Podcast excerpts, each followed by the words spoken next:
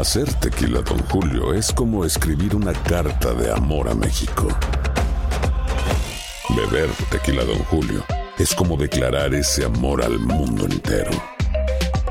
Don Julio es el tequila de lujo original, hecho con la misma pasión que recorre las raíces de nuestro país. Porque si no es por amor, ¿para qué? Consume responsablemente. Don Julio Tequila, 40% alcohol por volumen, 2020. Importado por Diageo Americas, New York, New York.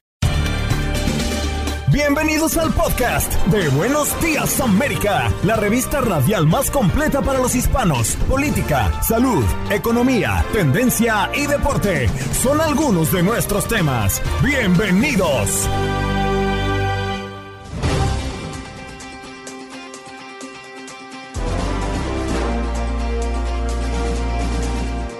Y hoy en Buenos Días América conversamos con el doctor Juan Rivera, corresponsal de salud de Univisión, a propósito de las pruebas de sangre para detectar varios tipos de cáncer, la apuesta de salud pública del gobierno del presidente Biden. Pero también abordamos un segundo tema en la mañana del día de hoy, tiene que ver con los dedos de salchicha, por qué el rey Carlos III presenta hinchazón y enrojecimiento en las manos. Además nos acompañó Antonieta Cádiz, directora general de Asuntos Latinos para Climate Power. Y es que el presidente Biden celebra la aprobación de la ley para reducir la inflación en la Casa Blanca junto a organizaciones y líderes políticos y también líderes comunitarios que hicieron esta victoria histórica y posible. Además, como todos los miércoles, nos acompañó nuestro compañero desde Houston, periodista Gabriel Pereciado, para hablar de la falsa alarma de tirador activo en una preparatoria de Houston.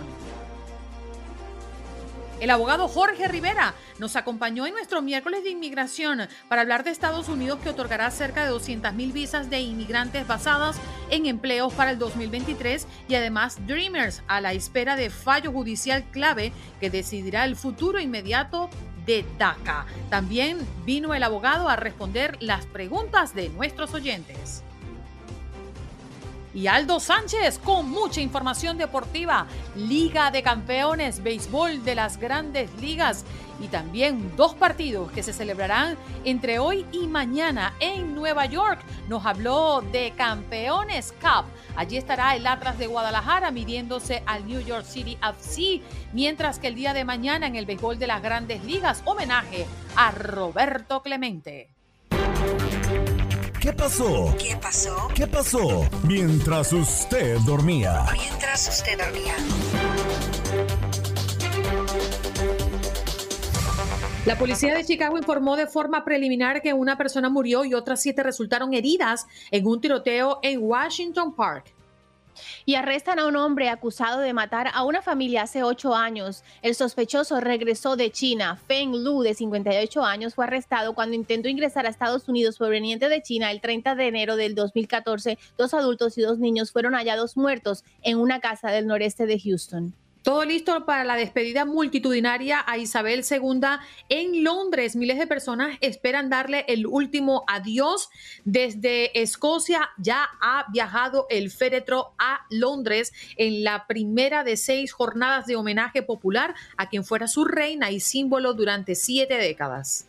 Y desde Los Ángeles, empleados de tienda ayudan a la policía a resolver el caso tras robo del carro donde iba Ian Io. Y es que el niño de dos años fue desatendido dentro de un carro estacionado en la escuela Emerson de Buena Park y bastaron unos pocos segundos para que un ladrón entrara y robara el vehículo. Sin embargo, dentro del mismo se encontraba el niño que se esperaba mientras su madre entraba a la escuela. Bueno, billete, billete y más billete. Boletos Mega Millions premiado con un millón de dólares fue vendido en Brooklyn. Este boleto ganador del segundo premio de Mega Millions, que consiste en un millón de dólares, fue vendido en una licorería de Brooklyn, en Nueva York. Y desde Nueva York también funcionario republicano fue arrestado en el norte de la ciudad acusado de delitos electorales. Los cargos contra el comisionado se presentaron el jueves pasado en el Tribunal del Distrito de Estados Unidos para el Distrito Norte de Nueva York. Y si nos vamos al sur de la Florida, usuarios se quejan de las altas tarifas de electricidad en Miami, pues algunos consejos que les servirá para ahorrar energía lo encuentra en univision.com, sección Miami.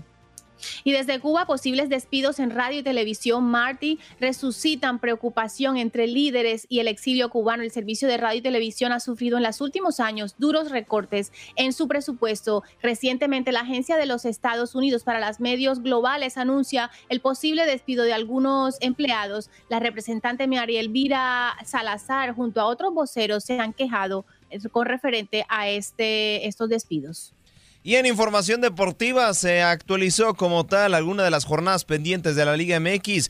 Ayer las Chivas Rayadas del Guadalajara terminaron por perder 4 por 1 frente al conjunto de los Tigres de la Universidad Autónoma de Nuevo León. Y hoy a través de la señal de TUDN Radio podrán presenciar el duelo en punto de las 10 de la noche, tiempo del Este, América frente a Santos.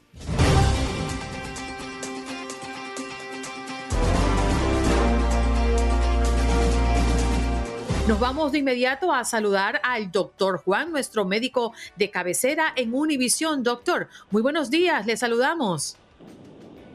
Hola, ¿cómo estás, Andreina?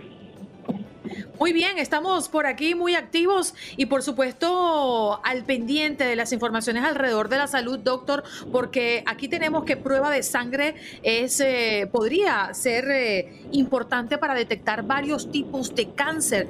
Al menos es la apuesta de salud pública del gobierno de Biden. ¿De qué se trata, doctor?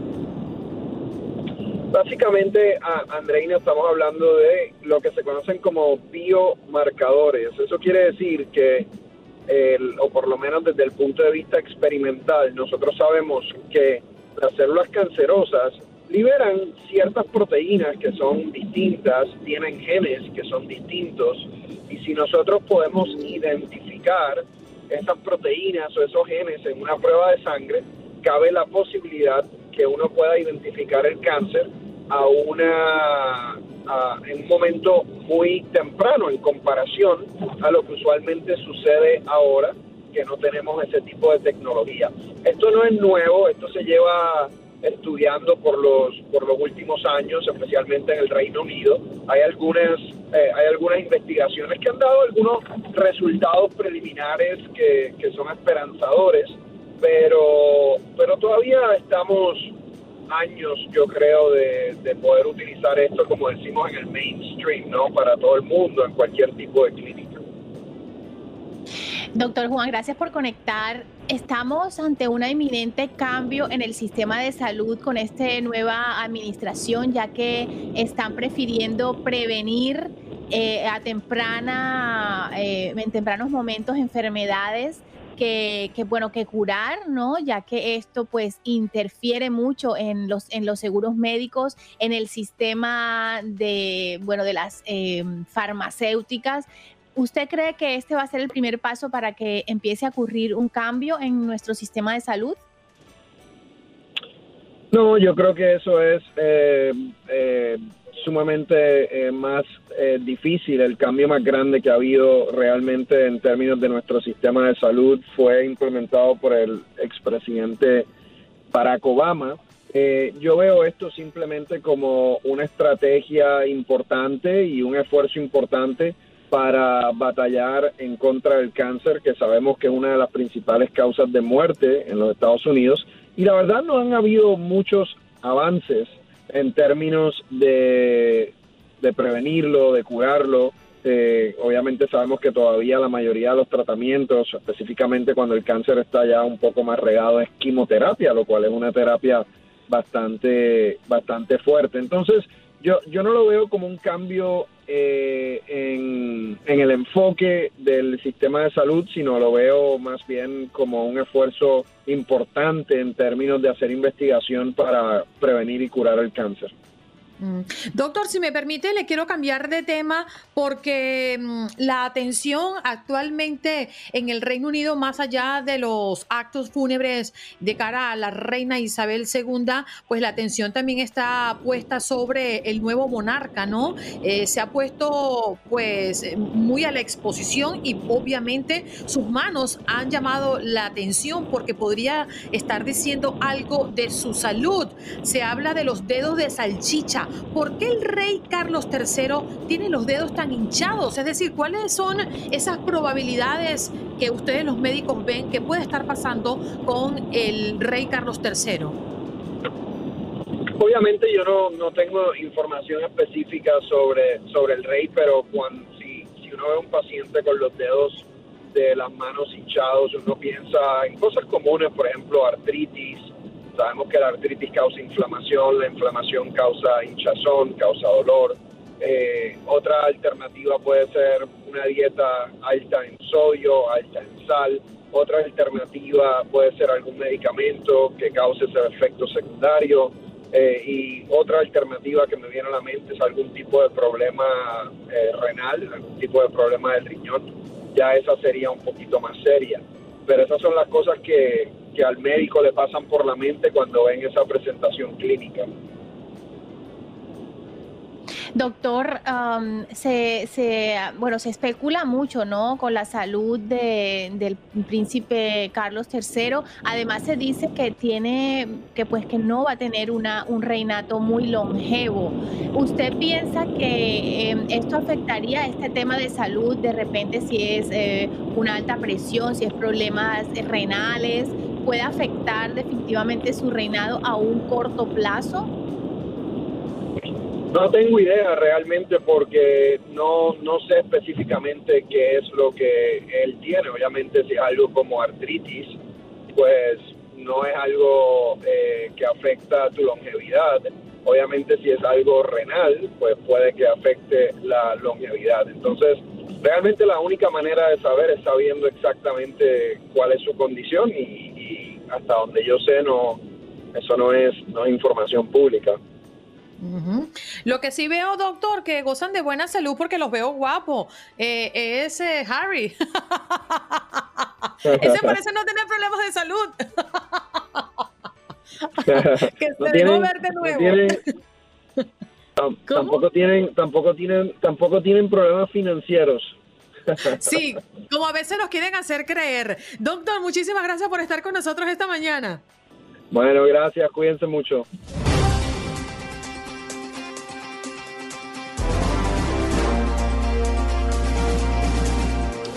Eh, a ver, vámonos con Antonieta Cádiz, directora general de Asuntos Latinos para Climate Power. Muy buenos días, ¿cómo estás, Antonieta? Gracias por estar esta mañana con nosotros. Buenos días, Andreina, ¿cómo estás? Buenos días. Tatiana. Qué gusto de verlas.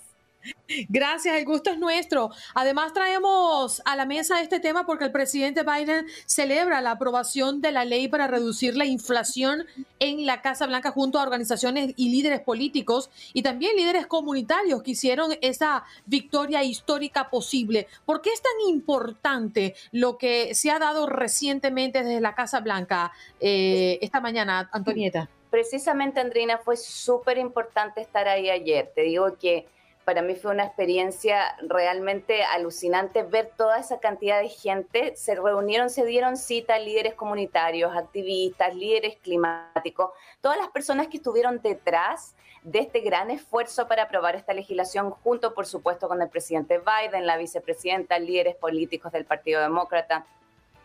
Fue realmente un momento muy lindo. Hay pocas veces en Washington donde logramos celebrar algo que es así de histórico y así de transformador como la ley para reducir la inflación. Eh, y nos dimos cita ahí porque simplemente es importante que las personas entiendan el impacto que va a tener esta legislación en sus vidas. Estamos hablando de miles de millones de dólares en inversiones para expandir energía limpia, pero también estamos hablando de familias latinas, por ejemplo, la señora que vive en su casa en cualquier estado del país, que va a tener acceso por ejemplo, a descensos, a disminuciones en el costo de energía. Se calcula que más o menos la ley va a tener un impacto en reducir los costos de energía en un promedio de más de mil dólares al año, que es bastante significativo si pensamos en todas las personas que ahora están lidiando con esos costos y las familias latinas en particular, que nosotros pagamos más en costos de energía en comparación a nuestro ingreso, si, si hablamos de familias latinas versus otros grupos. Entonces, esto primero, eh, la reducción de costos de energía es tremendamente significativo. Y otra cosa, por supuesto, es la creación de empleo. O sea, esta legislación va a permitir expandir tanto el área de energía limpia, paneles solares, turbinas de viento, etcétera, que eso va a abrir un montón de puestos de trabajo. Y eso precisamente va a impactar muchísimo a nuestra comunidad, va a abrir muchas oportunidades. Bueno, eh, a mí me, causa mucha curiosidad porque el presupuesto eh, es robusto, no es todo el presupuesto que pedía la administración Biden, pero se ha llegado a tener un monto importante y para mí es importante rescatar que no solamente las tres áreas importantes, como tú decías, es la reducción de costos de energía, pero también la creación de empleos para estas personas que pueden trabajar en la búsqueda de energía limpias y la, la, disminución de emisiones. Eh, ¿Cómo crees tú que puede impactar en nuestra comunidad? Hispana exactamente estos trabajos? Bueno, mira, precisamente los trabajos, nosotros los latinos tenemos mucho, muchas capacidades, muchas habilidades. Eh, recordemos que cerca de un 30% de la población latina que vive en Estados Unidos trabaja en áreas de construcción. Todas esas habilidades que nosotros ya de por sí tenemos, si accedemos a trabajos en energía limpia, incluso de entry level, como dicen acá, incluso de, como de primera línea, que tú recién vas y te insertas en otra industria, incluso esos trabajos son mucho mejor pagados que los trabajos en general cuando hablas de energía. Entonces, esta es una tremenda oportunidad porque no solo va a haber más empleos, pero va a haber empleos mejor pagados. Y nosotros los latinos tenemos ese skill set, tenemos ese set de habilidades que nos va a permitir lucirnos y potenciarnos en en este nuevo mercado que se va a ampliar. Recordemos que ya la población latina representa cerca de un 17% de los trabajadores en la industria de la energía limpia. Y eso va a crecer aún más con esta legislación. Y lo otro, por supuesto, que es súper, súper importante, es la disminución de emisiones que va a implicar eh, la ley de reducción de la inflación. ¿Por qué? Nosotros los latinos vivimos en áreas que están más contaminadas, estamos mucho más expuestos a la contaminación del aire, a la contaminación del agua. Y justamente reducir las emisiones va a tener un impacto significativo en nuestros días, se traduce en menos ataques de asma, se traduce en menos muertes prematuras. Todos estos problemas, condiciones de salud asociados a vivir en un ambiente contaminado que justamente nuestras familias sufren hoy en día. Mm.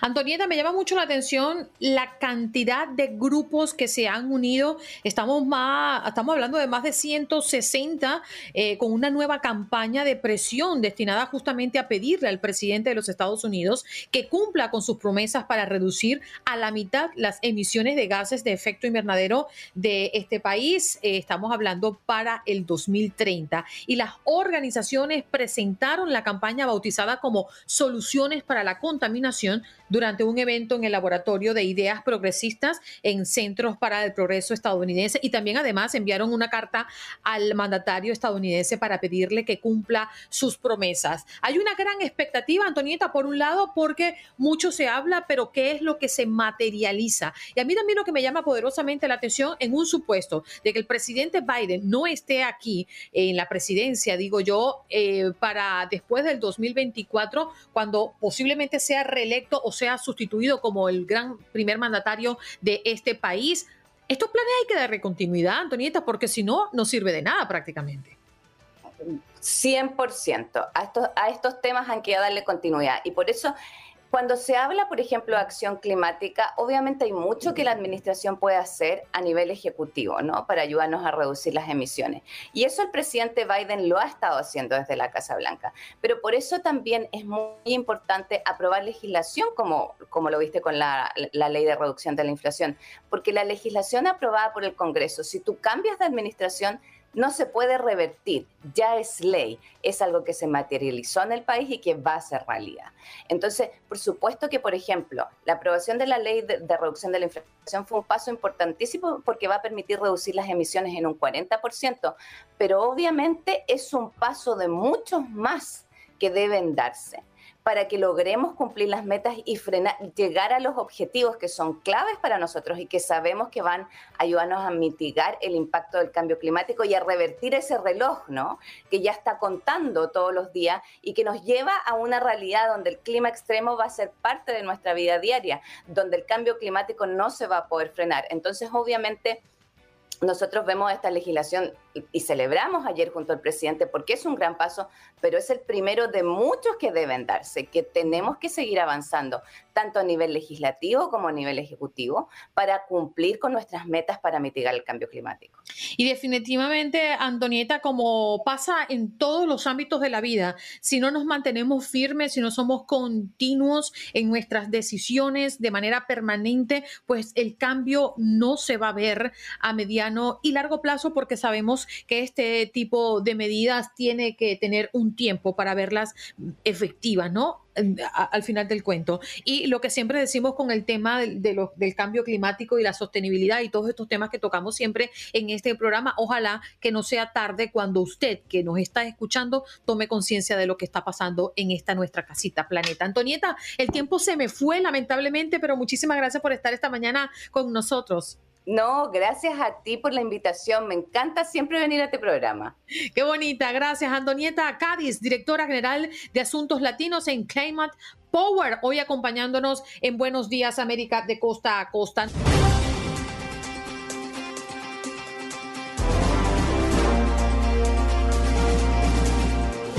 A esta hora, como siempre, como todos los miércoles, recibimos a nuestro compañero, amigo y colega Gabriel Preciado desde Houston. Adelante, Gabriel, muy buenos días, ¿qué tal te va?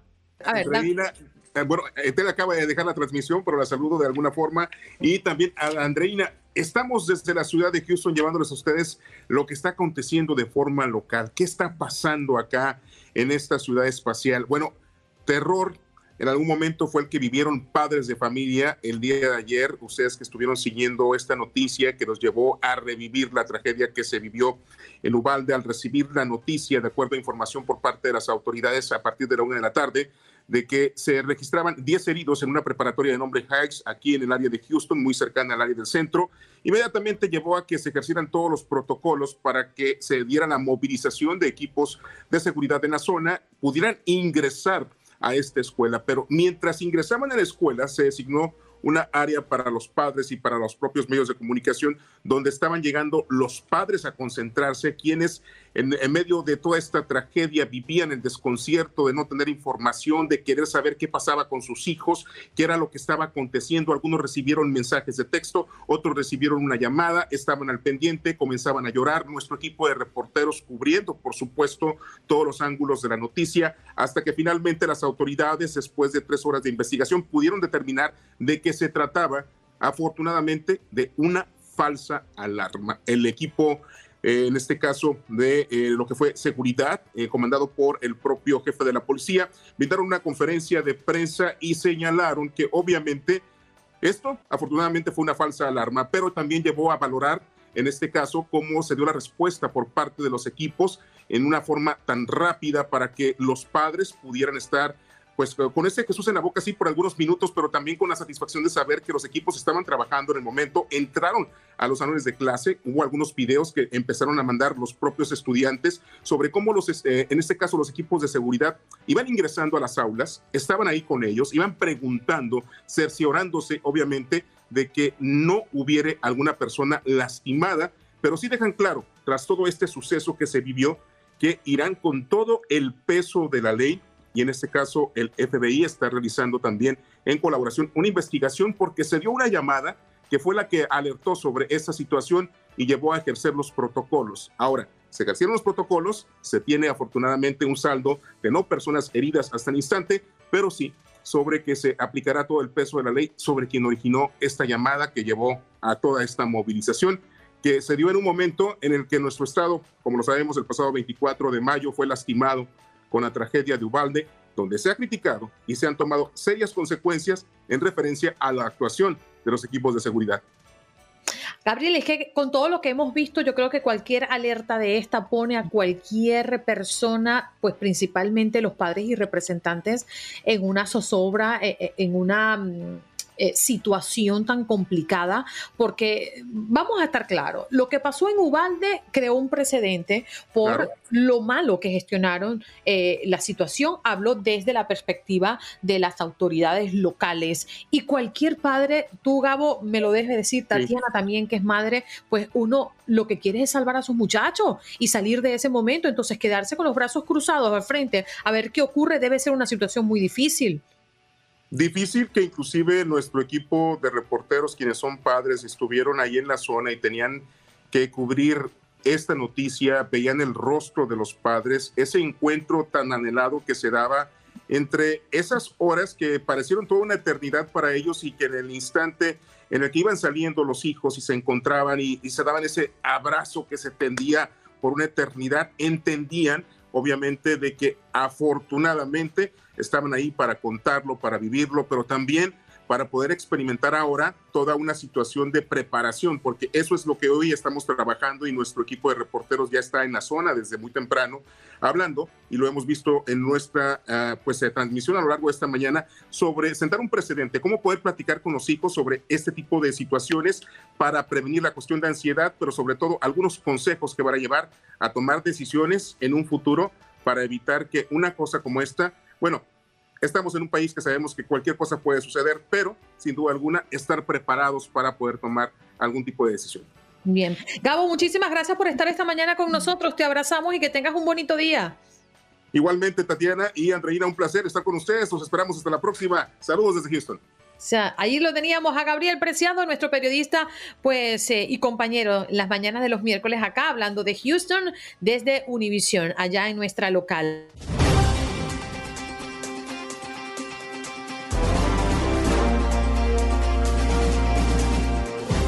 A esta hora, como siempre, como todos los miércoles, recibimos a nuestro compañero, amigo y colega Gabriel Preciado desde Houston. Adelante, Gabriel, muy buenos días, ¿qué tal te va?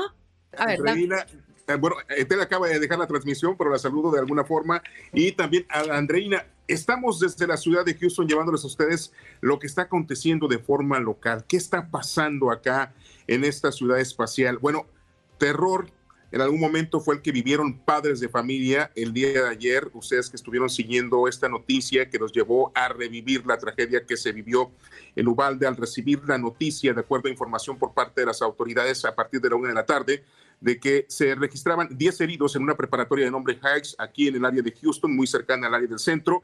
Inmediatamente llevó a que se ejercieran todos los protocolos para que se diera la movilización de equipos de seguridad en la zona, pudieran ingresar a esta escuela. Pero mientras ingresaban a la escuela, se designó una área para los padres y para los propios medios de comunicación, donde estaban llegando los padres a concentrarse, quienes en, medio de toda esta tragedia vivían el desconcierto de no tener información, de querer saber qué pasaba con sus hijos, qué era lo que estaba aconteciendo. Algunos recibieron mensajes de texto, otros recibieron una llamada, estaban al pendiente, comenzaban a llorar. Nuestro equipo de reporteros cubriendo, por supuesto, todos los ángulos de la noticia, hasta que finalmente las autoridades, después de tres horas de investigación, pudieron determinar de que se trataba, afortunadamente, de una falsa alarma. El equipo eh, en este caso de eh, lo que fue seguridad, eh, comandado por el propio jefe de la policía, brindaron una conferencia de prensa y señalaron que obviamente esto afortunadamente fue una falsa alarma, pero también llevó a valorar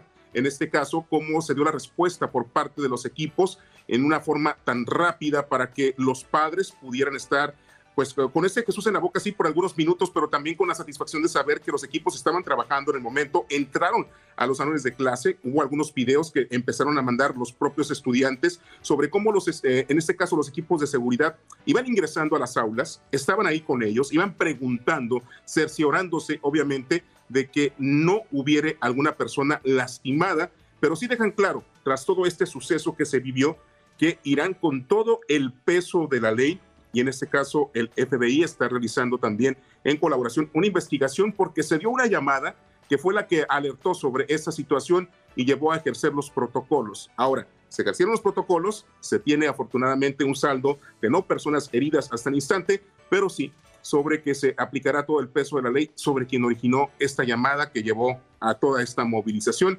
que se dio en un momento en el que nuestro estado, como lo sabemos, el pasado 24 de mayo fue lastimado con la tragedia de Ubalde donde se ha criticado y se han tomado serias consecuencias en referencia a la actuación de los equipos de seguridad.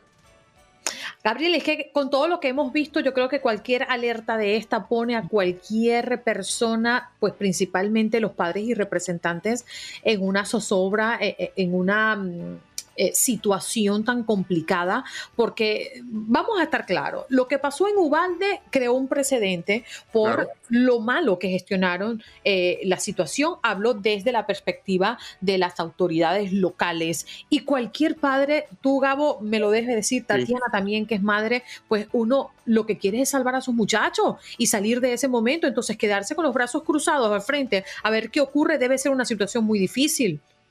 Difícil que inclusive nuestro equipo de reporteros, quienes son padres, estuvieron ahí en la zona y tenían que cubrir esta noticia, veían el rostro de los padres, ese encuentro tan anhelado que se daba entre esas horas que parecieron toda una eternidad para ellos y que en el instante en el que iban saliendo los hijos y se encontraban y, y se daban ese abrazo que se tendía por una eternidad, entendían obviamente de que afortunadamente estaban ahí para contarlo, para vivirlo, pero también para poder experimentar ahora toda una situación de preparación, porque eso es lo que hoy estamos trabajando y nuestro equipo de reporteros ya está en la zona desde muy temprano hablando y lo hemos visto en nuestra uh, pues, eh, transmisión a lo largo de esta mañana sobre sentar un precedente, cómo poder platicar con los hijos sobre este tipo de situaciones para prevenir la cuestión de ansiedad, pero sobre todo algunos consejos que van a llevar a tomar decisiones en un futuro para evitar que una cosa como esta, bueno, Estamos en un país que sabemos que cualquier cosa puede suceder, pero sin duda alguna estar preparados para poder tomar algún tipo de decisión. Bien. Gabo, muchísimas gracias por estar esta mañana con nosotros. Te abrazamos y que tengas un bonito día. Igualmente, Tatiana y Andreina, un placer estar con ustedes. Los esperamos hasta la próxima. Saludos desde Houston. O sea, ahí lo teníamos a Gabriel Preciado, nuestro periodista, pues, eh, y compañero, las mañanas de los miércoles acá, hablando de Houston desde Univision, allá en nuestra local.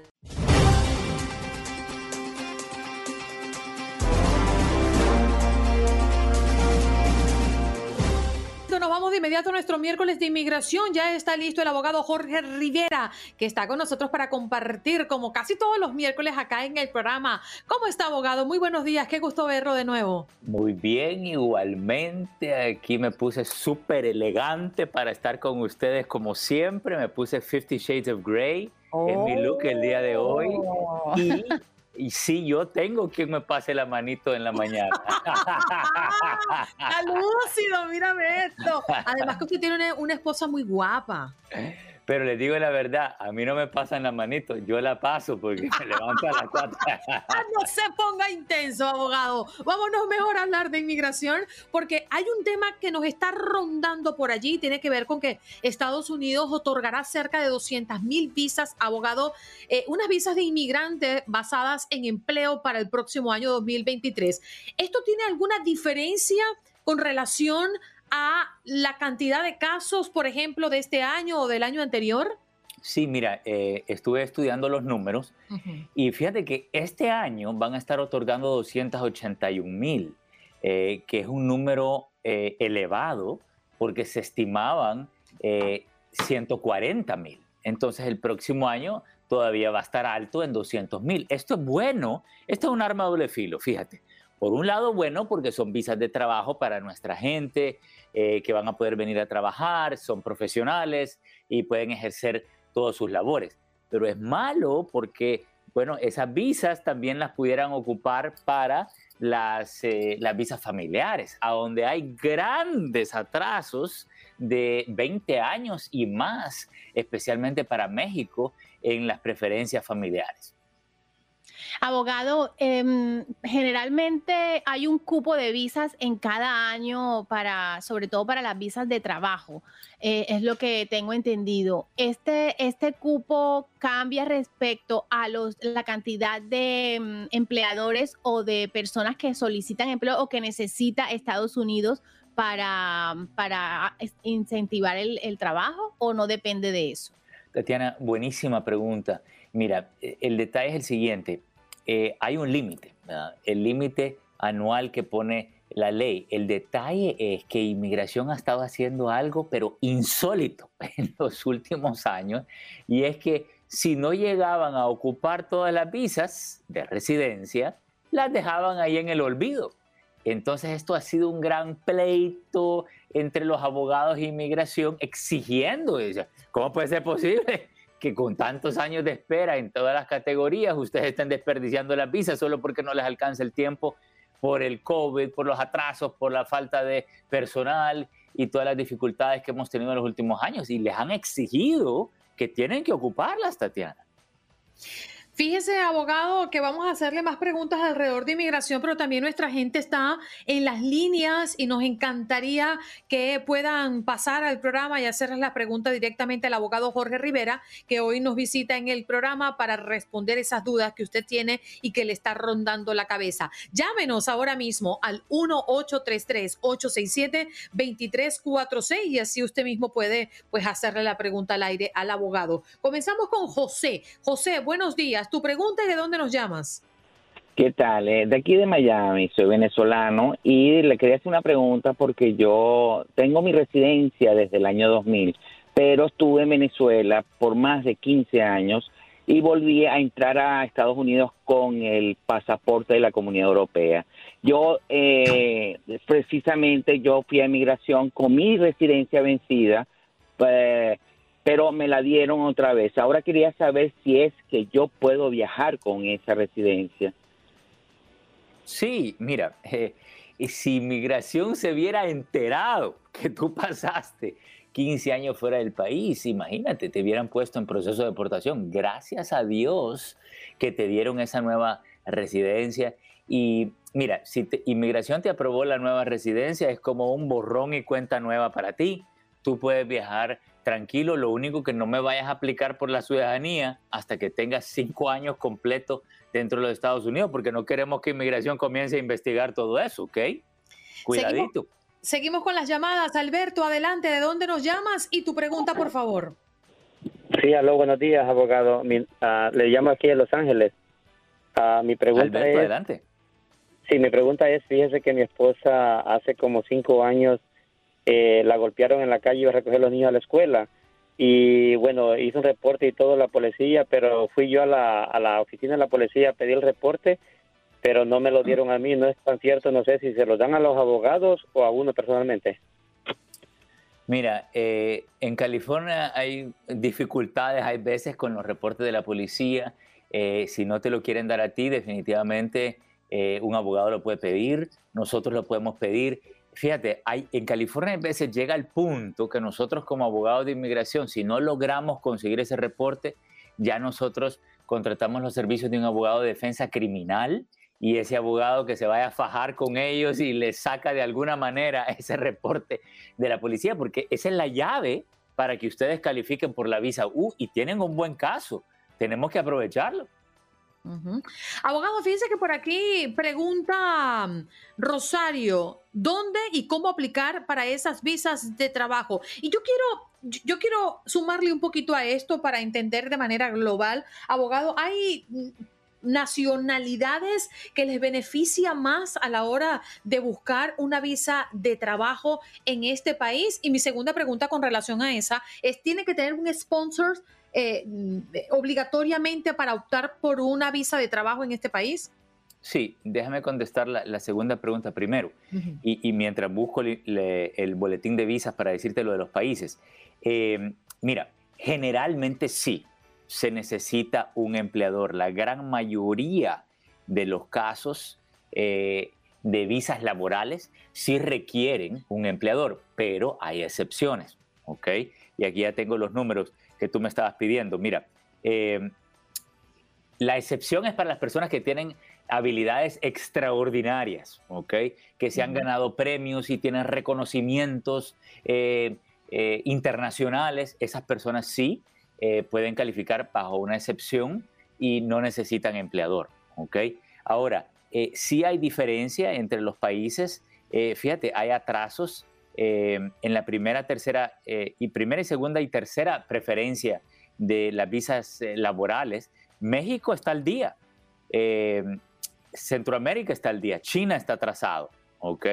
Así que realmente los únicos atrasos que estamos viendo actualmente son de la India y de la China, así que nosotros en Latinoamérica estamos bien. La clave es que las personas generalmente tienen que estar legal, haber entrado legales, estar legales o estar fuera del país, a menos que califiquen para una excepción, que es la ley 245i, pagando una multa de mil dólares, eh, o un perdón en base a los padres o las esposas. Así que hay excepciones para personas que están indocumentadas calificar para las visas laborales y ahí sí tienen que hablar con sus abogados. Allí está Leslie en la línea. Adelante Leslie, tu pregunta y de dónde nos llamas, por favor.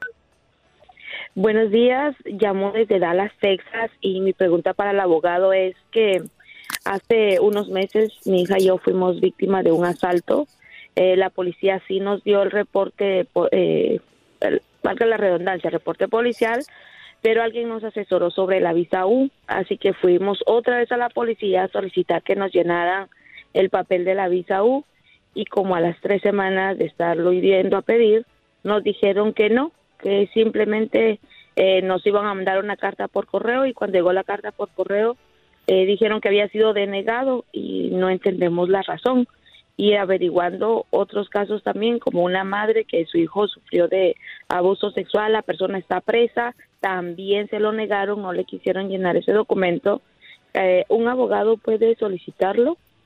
Sí, definitivamente, y nosotros eh, pedimos, esa es una certificación. When something happens to your car, you might say,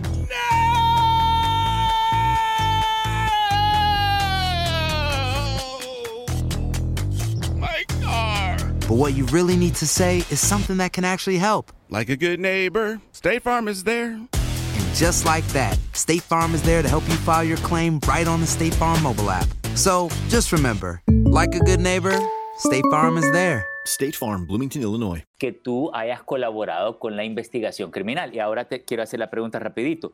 ¿Ustedes tú o tu hija colaboraron con la investigación criminal de ese asalto o simplemente se desaparecieron cuando los buscó la policía? No, no, no. Cuando nos llamó un detective, dijimos todo lo que ellos necesitaban saber. O sea, asignaron a un detective y le estuvimos dando información a él, pero todavía no, no entendemos por qué nos mandaron esa carta de negación. Mira, definitivamente que vale la pena hacer el intento con un abogado. Eh, yo creo que lo inicial sería hacerlo con un abogado de inmigración. Cualquier abogado a nivel nacional te puede ayudar, nosotros te podemos ayudar. Eh, fíjate cómo funciona. Si nosotros como abogados de inmigración no logramos obtenerlo, ya entonces trabajamos con abogados locales criminales que sí tienen una relación con los policías eh, y, ya pueden ir personalmente y pedir esa firma. Hay veces hay que presionar hay, hay estaciones de policía y ciudades y estados que es más difíciles que otros. Hay otros que casi todos lo quieren negar y hay que ponerles más presión. Así que no te des por vencida. Mm. Abogado, ya casi estamos en la recta final para despedir el segmento, pero, pero sí, y como lo dice Gaspar Bucio, hay mucha desinformación alrededor de los temas migratorios en este país, sobre todo porque estamos en un país donde recibimos a muchos migrantes y que la ley de inmigración en este país es muy compleja. Es por eso que nosotros todos los miércoles tenemos este segmento al servicio de nuestra gente. Abogado, ¿dónde podemos encontrarlo? Sí, mira, me pueden llamar al 888-578-2276, cantadito como te gusta, 888-578-2276. Allí está el abogado experto en inmigración, Jorge Rivera, que está con nosotros en este miércoles de inmigración. Nos vamos a quedar con nuestra gente en YouTube porque también tienen preguntas que han dejado allí en la mensajería de texto. Ya vamos a responderle a todos ustedes.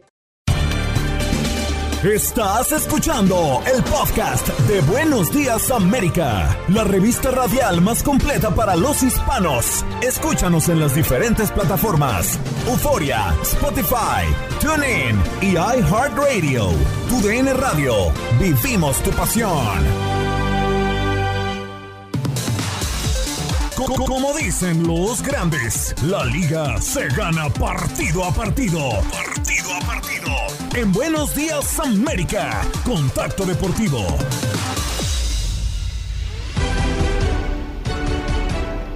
Hello, muy buenos días, Aldo Sánchez, ¿cómo estás? Espero que ya desde ya tengas un excelente ombliguito de semana. ¿Qué tal, compañeras? Como siempre es un gusto saludarlos, Andreina, Tatiana y nuestro estimado George ahí en los controles y toda la hermosa audiencia que nos escucha. Amanecemos, perdón, ya este ombliguito de semana con toda la actitud, listos y preparados porque a través de TUN Radio les comentábamos y les adelantábamos que esta semana iba a estar sumamente movida. Y es que, bueno, ya más adelante les comentaremos qué benditos tenemos, pero pero vamos a repasar un poco de lo que fue la jornada del día de ayer de la Major League Baseball. Y bueno, ¿qué pasó ayer? ¿Qué pasó ayer? ¿Qué es noticia? ¿Qué no es noticia? Pues déjenme decirles que Mike Truth va por récord de home runs cuadrangulares en juegos consecutivos. Y ojo, este récord lo sostienen desde, fíjense la fecha, ¿eh? 1956.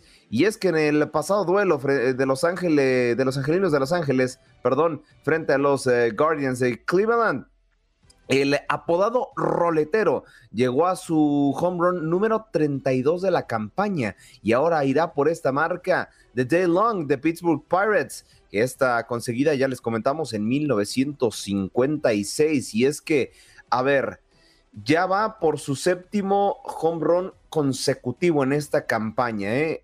Y todo, todo esto inició a inicios de mes, el 5 de septiembre. Sabemos que, bueno, ya que el MLB tiene actividad todos los días, pues esto lo facilita un poco más, ¿no? Y a pesar de que como tal su equipo no ha ganado eh, de manera también consecutiva, al igual que lo ha hecho en los home runs, pues bueno, él sigue teniendo su marca personal. Y ojo, Day Long es el jugador que más home runs de manera consecutiva ha conectado con un total de ocho partidos seguidos haciendo cuadrangulares. Está solamente a uno de empatar la marca de hace unos cuantos añitos y ya está solamente a un paso de poder superarlos o bien eh, incluso hasta la puede aumentar y puede dejar todavía la vara más alta. Muchos se quedaron en la línea, muchos también lo intentaron y es que sí, 8, pues ahora sí que tú como un número lo verás 8, pues no suena mucho, pero es que a ver, mantener el juego, mantener el ritmo y hacer home run, pues bueno, no es cualquier cosa. Y es que el mismo John Mattingly de los eh, Yankees de Nueva York y también Ken Griffey de los Seattle Mariners, pues también se quedaron en la línea, ellos se quedaron prácticamente en seis honrones, también teniendo una marca dentro de este, por así decirlo, podio, ¿no? Así que bueno, ojo con lo que pueda hacer Mike Truth de cara a este nuevo, eh, a esta nueva temporada. Ya si ponemos pronósticos, pues yo creo que posiblemente lo, lo, podríamos, lo podríamos ver superando la marca de su compañero de oficio. Del otro lado, también eh, hay que decirlo, ¿no? Eh, Albert Pujols llegó a 697 jonrones. Hablando de cuadrangulares, pues ahí le tienen otro. Eh, Albert Pujols, que pues él no busca como tal eh, la marca de jonrones consecutivos, pero sí busca ser uno de los mayores jugadores con home en toda la historia. Pues eh, ya está solamente a tres de empatar la marca de estos 700 y pues em, ya busca como tal ya están los libros de historia, eso es eh, seguro, pero también busca y hacerle presión a grandes eh, jugadores de, de, las grandes ligas, como lo fueron Barry Bonds, Hank Aaron y Baby Ruth, que son de los pocos de los exclusivos, de este club exclusivo, de este club elite de jugadores que han logrado 700 o más cuadrangulares en su carrera. Y bueno, en solamente esta campaña lleva 18 cuadrangulares. ¿eh? También suena pues muy fácil de decirlo como número, pero hacerlo es otra cosa muy diferente. Y este jugador de los Cardenales de San Luis, pues eh, también ha influido mucho para que su equipo logre sacar resultados y empezar a colarse a posiciones de playoffs. Antes de finalizar como tal información de la Major League Baseball, vamos a repasar algunas posiciones. Ya les comentamos ayer que el MLB se nos emocionó y dijo, pues saben qué, los Dodgers ya están clasificados, pues tómala que no. Un eh, día después dijeron, ¿saben qué? Que siempre no, siempre no. Matemáticamente no lo están. Deportivamente, pues bueno, si siguen jugando así, no van a tardar mucho en hacerlo pero recordarles, Los Ángeles Dodgers, a pesar de que ese es el equipo eh, como tal en la Major League Baseball que más ha ganado, no está clasificado. Cuidado ahí. Eh, los Dodgers encabezan la Liga Nacional del Oeste en la central de esta misma zona. Los Cardenales hacen lo propio y los New York Mets también en el lado del este. Ahora, en la Liga Americana del Este, también, válgame la redundancia, los New York Yankees lideran este sector. En la central serán los Guardians y finalmente en el oeste son los Houston Astros. Y señoras, señores, yo les digo, bienvenidos al octavo arte, bienvenidos a este segundo contacto deportivo, ya, pues bueno, 14 de septiembre, mañana, mañana toca, mañana toca dar el grito, mi buen George, así que bueno, ya preparados, tenemos nuestros preparativos para festejar a lo grande, porque en México no solamente se festeja 14 y 15, ya que nos dieron puente el 16, ahora sí que lo festejamos prácticamente cinco días. Ese es el festejo del Día de Independencia, así lo festejamos nosotros los mexicanos, los que vivimos todavía en el territorio nacional. Pero bueno, ya para no desviarme del tema, ahora sí, lo que viene siendo los deportes, y es que ya les había comentado el día pasado que la NHL recorrió su calendario y por cuestiones de eh, como tal televisión, eh, hay derechos que tiene como tal eh, una televisora en Canadá que dice, ¿sabes qué? Yo voy a transmitir el mundial y si se me junta con NHL, pues voy a perder ciertos patrocinadores, así que vamos adelantándolo para que no me atropelle también el mundial. Así que bueno, les reitero, la NHL comienza su pretemporada la siguiente semana con los Maple Leafs frente a los Senators y los Flyers frente a los Bruins. Así va a estar la pretemporada de la NHL y bueno, ya con eh, varios equipos reforzados y buscarán, buscarán la tan ansiada copa, la Stanley Cup. Así que bueno, ya, ya estarán muy atentos para su equipo favorito de la NHL, pues ya les seguiremos actualizando cuáles serán los siguientes resultados y el siguiente calendario a seguir para la nueva temporada 2022-2023. Y para los aficionados de los emparrillados, ya una vez eh, como tal inaugurada la nueva temporada de la National Football League, pues ya sacaron, hay un listado que hacen previo a lo que viene siendo la temporada regular, en donde son los 10 novatos con mejores prospectos. Una vez jugada la primera semana, se hace otra lista y ahora ya vistos en juego, ya probados en campo, se vuelve a hacer otra lista de los posibles mejores novatos y es que ha salido a la luz esta lista como tal de los 10 novatos ya una vez vistos en campo de cara a la nueva temporada. La posición número 10 está Vernon Raymond de los Indianapolis Colts. Este jugador ya ha mostrado grandes eh, como tal virtudes y bueno, en el partido pasado contribuyó para que su equipo pudiera anotar un touchdown. En la posición número 9 tenemos a South Gardner de los eh, New York Jets este equipo de la Gran Manzana contando con este jugador que incluso también pudo tener dos intercepciones el partido pasado. En la posición número 8 tenemos a Malcolm Rodríguez de los eh, Lions de Detroit, también teniendo un gran partido y bueno, solamente... Solamente le bastaron recorrer 12 yardas para contribuir a un touchdown de su equipo.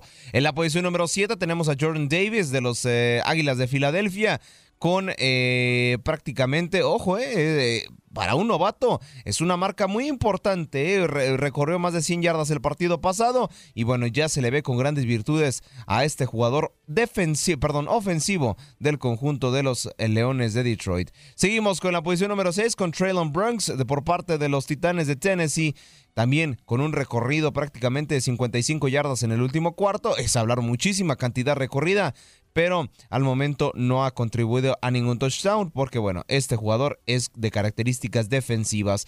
Eh, Joshua Williams de los Kansas City Chiefs también tuvo un partido espectacular. Le ayudó mucho como tal que sus compañeros también estuvieran eh, con este poderío a la ofensiva. A ver, fueron el equipo que mayor, con mayor diferencia de touchdowns ganó en lo que viene siendo el fin de semana y aquí fue donde también contribuyó para que este equipo lo pudiera hacer de esta manera. Eh, Ed Ingram de los Minnesota Vikings también tuvo un gran partido con un promedio prácticamente de 8.7.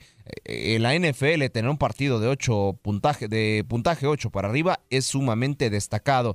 Ya en tercer lugar tenemos a Dylan Parham por parte de las Vegas Raiders, que a pesar de haber perdido fue uno de los jugadores, de los pocos jugadores que como tal contribuyeron a que la ventaja no se aumentara y tuvo, ojo, eh, 26 pases bloqueados. Muy buena marca del juvenil. Y ya en la posición número 2 tenemos a Tommy Robinson de los Chicago Bears. Este juvenil lo, ven, lo venimos viendo prácticamente desde la temporada pasada, concretando 15 pases y siendo efectivas 3 de sus carreras. Finalmente, como el mejor prospecto de la NFL, Así es. No dislumbraba en categorías inferiores, no lo ponían mucho como favoritos dentro de esta lista previa que hacen de cara a los mejores novatos de la National Football League, pero qué partidazo tuvo. Estamos hablando de Cater Kahoo de los Miami Dolphins. Ahí les va su marca, ¿eh? Más de 100 yardas recorridas, 5 pases concretados y una colaboración para que este se convirtiera en touchdown. Así que bueno, el jugador de los Miami Dolphins viviendo un momento espectacular y obviamente creo que por eso tiene bien ganado la posición número uno de los mejores 10 prospectos de la National Football League. En realidad eran 15, pero me emití los últimos 5 porque si no nos llevamos toda la mañana. Así que bueno, esos son los 10 nombres con mayor prestigio en lo que viene siendo la mejor liga de fútbol americano del mundo. Recordarles, recordarles que hoy es día movido, hoy es día movido a través de la señal de TUDN Radio, porque ya más adelante les comentaré, el mejor torneo de clubes, perdón, continúa y así es, en la nochecita. Desde New York, desde la Gran Manzana, el campeón de la MLS se estará midiendo al campeón, al bicampeón, discúlpenme, de la Liga MX. Y señor, no, no te equivoques, por allí hay muchos dolientes del Atlas, eh, mi querido Waldo. Sí, bueno, es que pues pobres ya están eliminados como tal del torneo, así que ganar la Campeones Cup.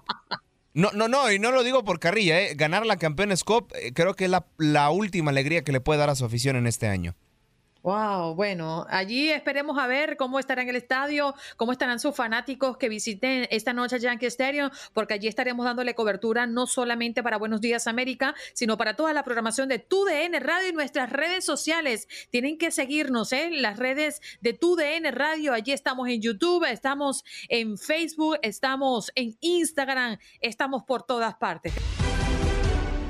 El Viral Sánchez, mejor conocido en los bajos fondos como el profe. También, Aldo, te saludo nuevamente, buenos días. ¿Qué tal, Andreina? Un placer eh, saludarte, al igual que todos mis compañeros y toda la hermosa audiencia que también ya nos ve y nos escucha a través de nuestro Facebook Live y a través de nuestra sintonía. Pues bueno, ese, ayer tuvimos un día muy, pero muy movido a través de la señal de TUDN Radio. Pues ¿por qué? ¿Por qué me dirán? Porque tuvimos al mejor torneo a nivel de clubes y a nivel de prácticamente todo el mundo, solamente por debajo del Mundial, muchos también lo consideran. Porque ¿qué pasó en la UEFA Champions League? Pero primero, primero hay que escuchar esta hermosa melodía.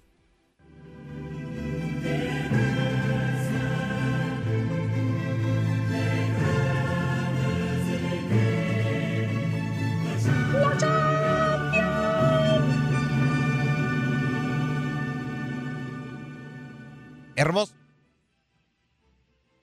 Hermoso, hermoso. Hay, hay error de novato. Hermoso, hermoso himno. La verdad, el que es la UEFA Champions League. Ahí les mando curioso de este himno. Está escrito en eh, prácticamente los principales idiomas del continente europeo. Está escrito en francés, está escrito en alemán y está escrito en inglés. Nada más les faltó el español. Ahora sí que para que se completaran los, los, los cuatro idiomas principales.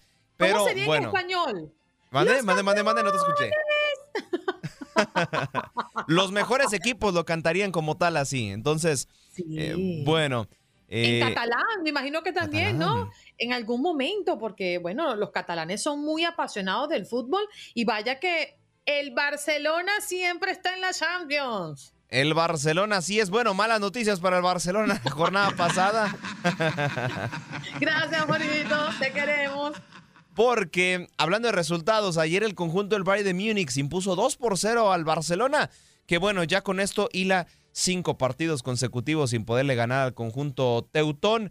Y bueno, pues si nos vamos también a la diferencia de goles, pues son 18 goles en esos cinco partidos y solamente cuatro a favor. La verdad es que el Barcelona eh, no se mostró mal el primer tiempo, incluso puso en peligro a, a Manuel Neuer, pero a fin de cuentas el Bayern terminó por hacer pesar su localía y tuvo las oportunidades de peligro para concretar como tal las jugadas. 2 por 0 terminan con ganando, con esto el Bayern se coloca primero de su grupo y en otro resultado también que creo que eh, mediáticamente no pintaba para mucho, este lo vivieron a través de tu aplicación Euforia y TUDN Extra.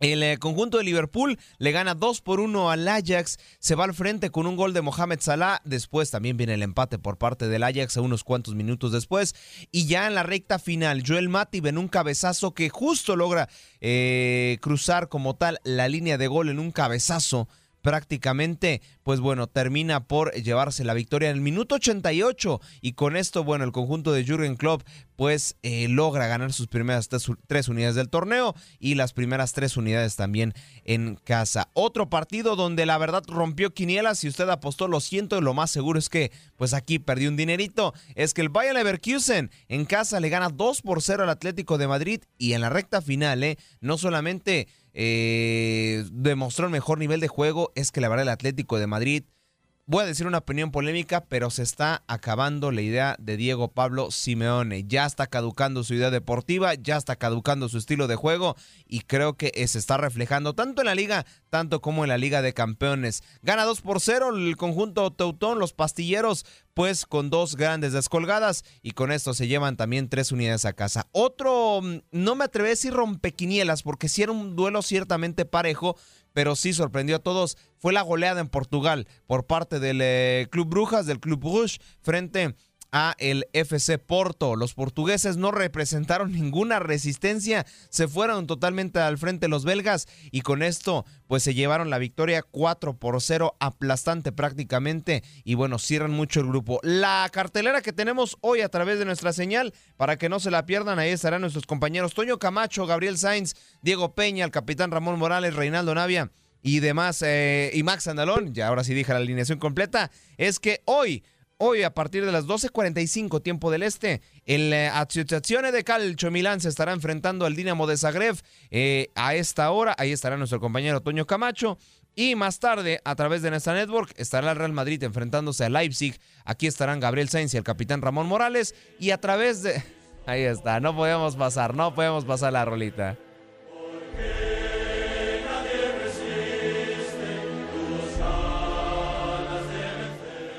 Ahí qué está. pasión, qué pasión. El campeón. Se la pasa al buen George porque es el campeón y le ganó a mi equipo. Entonces no, no, no puedo, no puedo argumentar nada en contra. Es el eh, 14 veces ganador de la Copa Europea. Se enfrentará al Red Bull Leipzig. Y a través de tu aplicación Euforia, si no la has bajado, la puedes bajar, no te preocupes, a través de cualquier bazar de descargas. La descargas, válgame la redundancia, y sintonizas el partido Tú en Radio Extra, Manchester City contra el Borussia Dortmund. Rapidísimo, antes de, de despedirme, ¿cuál es la cartelera como tal? No llevamos estos partidos, pero a pesar pueden estar al tanto y les estaremos actualizando los marcadores. A la misma hora que el Milan contra Dinamo de Zagreb, Shakhtar Donetsk frente al Celtic de Escocia, Chelsea contra el Salzburg, eh, Rangers contra el Napoli. El eh, Covenant se estará enfrentando al Sevilla, la Juventus hará lo propio frente al Benfica y el Maccabi Haifa estará recibiendo la visita del Paris Saint-Germain. Así que bueno, ya tienen la cartelera para hoy. Hoy hay Champions y también hay una sorpresita que tenemos más adelante para ustedes. Mm, muchísimas gracias, Aldo. Nos encantan las sorpresas que siempre las dejas para el final para dejarnos a todos enganchados, ¿sí o no? Claro que sí, miren, por ahí, por ahí, este, yo alguna vez aprendí en una clase de mercadotecnia que siempre debes de dejar clavado a tu cliente, lo debes de dejar picado, no, bueno, mi George. Pero ¿qué es eso, Aldo? Tú te tiras por el barranco solito. lo, dejes de- lo- lo debes de dejar al filo de la butaca. Nada Muy más. bien, al Ahí filo de la butaca. Sí, sí, sí. Señoras y señores, yo les digo, gracias, Aldo, un abrazo. Gracias, Andreina. No, es que bueno. Si, si hubieran visto a nuestro buen George la cara que hizo, pero bueno, nos seguimos escuchando y viendo. Por eso me río, me lo imagino. A ver, a ver, a ver, acerca tu carita a la cámara, Aldo, a ver si tú también necesitas armonizar ese rostro. No, tú todavía te quedan como unos 15 años. bendita, ahora sí que bendita juventud, ¿no? Bendita juventud. Ben- bendita juventud, estoy en mis primeros años de, de esta época de los 20. No, mira, los 20 son una, son una época maravillosa porque sí, bien tienes toda la juventud, pero también es una época, debo decirles y debo confesarles, que es donde sientes que menos tiempo tienes. Y al contrario, a lo mejor tienes mucho tiempo, pero tú sientes que, que- que menos tiempo te queda. Mi George, Pero mi ¿tú George, la crisis de los 20. A mí me parece una burla cuando dicen, ay, tiene 50 los nuevos 40, ay, tiene 60 los nuevos 50, porque no dicen, ah, tienes 20 los nuevos 10, eso no te lo dicen. no, bueno, es, oye, de veras, sí es cierto, ¿eh? nunca lo había analizado, nunca lo había analizado. Me parece una manera muy directa de ofender. Ah, caray. Bueno, es que pues ahora sí que hay diferentes elogios, ¿no? y elogios o insultos, bien, pues respecto a la edad. Pero todos somos jóvenes, todos somos jóvenes. Sí, vámonos. Y nos tienes una sorpresa, así que no te hagas el loco. Eh, sí, sí, ay, ay, ay, nomás, se me estaba saliendo un gallo ahí. Sí, sí, no, nada más quiero hacerle la, la invitación. El grito. Ese era el gallo, era el gallo la, la sorpresa. Eh, ¡Llegó el pavo! ¡Llegó el Ahí está, ahí está el buen George, atento, atento a acá los strikes que, que cometo. Pero no, rapidísimo, hacerle la invitación y como tal decirles que si a ti te gusta el mundial, por ejemplo, a mí la selección mexicana, a mí solo me gusta verla en mundiales y cuando la transmitimos a través de tu en Radio. Pero si a ti te gustan los mundiales, déjame invitarte a que bajes tu aplicación Euforia, sí o sí la bajes porque estaremos subiendo un podcast, Las leyendas del fútbol y al respecto al Mundial de Qatar 2022. Así que vamos a estar actualizando la información de la historia de los mundiales, todo lo referente a la Copa del Mundo, pues la tendrás a través de este podcast para que no te lo pierdas y bueno, estés muy atento cada vez que subamos un nuevo capítulo. Además, también te invito a que sintonices todos los sábados Euforia Qatar, programa especializado a lo que viene siendo el camino a Qatar, Road to Qatar. Lo van a tener cada sábado y también los domingos tienen su repetición. ¿Quiénes estarán en este programa? Pues bueno, eh, estarán eh, su compañero Max Andalón, Diego Peña y en ocasiones estaré su servidor llevándoles este conteo regresivo a lo que es la máxima justa mundialista para que estén muy pero muy atentos todos los sabaditos. Antes de los partidos, usualmente viene Euforia Qatar para acompañarlos en los sábados futboleros. Y ahora sí, ¿qué tenemos para hoy? ¿Qué tenemos para hoy a través de nuestra señal? Pues bueno, Andrina, creo que tú más que nadie vas a saber qué tremendo evento tenemos el día de hoy, pues el conjunto de New York City Football Club en el Yankee Stadium estará recibiendo al conjunto de los rojinegros del Atlas, campeón de la MLS contra campeón de la Liga Mexicana. Por ahí el conjunto de Nueva York tiene malos resultados desde la salida de Tati Castellanos, que era su que fue el máximo goleador de la temporada pasada, campeón con este mismo conjunto, pero bueno, abandonó la institución hace dos meses porque ya ha sido transferido al Girona, otro club perteneciente a City Football Group. Y del otro lado, los rojinegros del Atlas que vienen, eh, sí, miren, la verdad, los rojinegros lo ponen mucho como pretexto. Y si es pretexto, no. Su plantilla de verdad ya está cansada, está sumamente agotada. Mira, el buen George dice que, que no y que sí. Yo que no lo voy al Atlas, debo admitir que el conjunto rojinegro ya está cansado. Y bueno, Hoy se estará enfrentando al campeón de la MLS. Guardó piezas el fin de semana frente al Atlético de San Luis. Jugó prácticamente con un cuadro totalmente alterno. Y hoy me parece también, pues para consentir a nuestros buenos paisanos, van a salir sí o sí con su cuadro titular. Julio Furch, Julián Quiñones, Jeremy Márquez, eh, toda su defensa, todo su medio campo y toda su delantera. Prácticamente en un 90% será alineación eh, titular, la que venía usando y la que, claro, consiguió el bicampeonato del fútbol mexicano. Así que no se lo pierdan hoy. A través de la señal de Túnel Radio va a haber una previa en Fútbol Club para que estén actualizados de todo lo que acontece en la Gran Manzana. Y bueno, ya en la transmisión, pues bueno, ahí estarás Andreina en compañía del buen Furby para eh, lo que será este gran partido. Sin lugar a dudas, un partido que se estará llevando a cabo en el Yankee Stadium. Y como bien lo decías, Aldo, eh, frente a frente el bicampeón Apertura 2021 y Clausura 2022 del fútbol mexicano contra el actual monarca de la MLS, el New York City FC, pues Atlas no gana desde el 4 de agosto cuando se impuso 3 por 1 al Querétaro en la jornada 7 del torneo Apertura y desde entonces son tres empates y cinco derrotas en su más reciente compromiso, pues el cuadro mexicano perdió 1-3 con Atlético San Luis en un partido en el que Diego, pues técnico de los Tapatíos, utilizó cuadro alternativo. Debemos mencionar que será un partido, Aldo, al que los dos equipos no llegan en las mejores condiciones.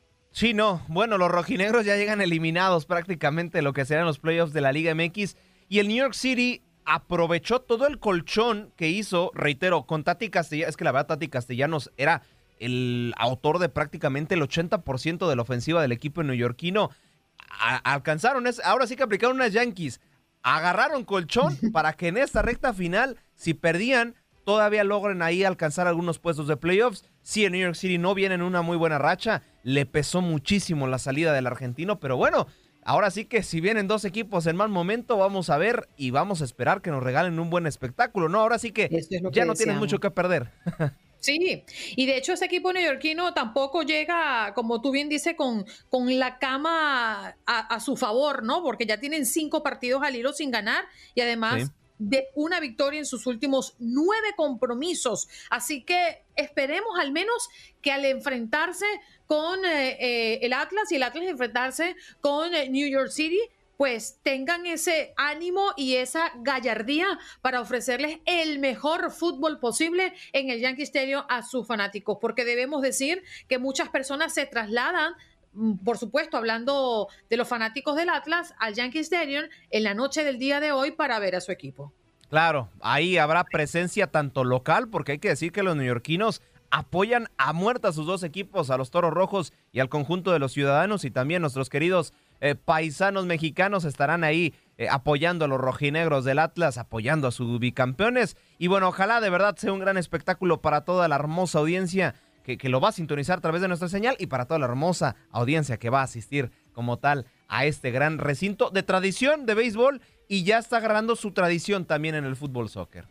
Sí, señor. Bueno, allí estaremos. Y mañana, ya lo decía Aldo en otros contactos deportivos, estaremos viviendo 15 de septiembre, un día muy importante, Aldo, porque no solamente conmemoramos el grito para los mexicanos, una fecha muy importante, también el inicio del mes de la hispanidad, pero a propósito de hispanos, pues Roberto Clemente tiene su 15 de septiembre marcado por la MLB como la fecha donde se conmemora no solamente su actuación en el terreno de juego, sino también fuera de él. Fue un hombre muy humano y en medio de un acto de fe y en un acto de ayuda perdió la vida en ese accidente aéreo cuando se trasladaba a Nicaragua para llevar insumos después de un terremoto. Así que bueno, vamos a tener mañana un día muy conmemorativo, Aldo.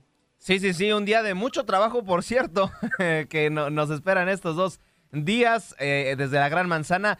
Todo con el fin de llevarle la mejor transmisión. Campeones Cup. Hoy, recordarles, hoy es la Campeones Cup y mañana les llevamos también el especial del MLB, el homenaje a Roberto Clemente. Eh, los Piratas de Pittsburgh frente a los New York Mets. Gracias por acompañarnos en nuestro podcast. Buenos días América. Y recuerda que también puedes seguirnos en nuestras redes sociales. Buenos días AM en Facebook y en Instagram. Arroba Buenos días América. AM. Nos escuchamos en la próxima. Aloha mamá. Sorry por responder hasta ahora. Estuve toda la tarde con mi unidad arreglando un helicóptero Black Hawk. Hawái es increíble. Luego te cuento más. Te quiero. Be All You Can Be, visitando goarmy.com diagonal español.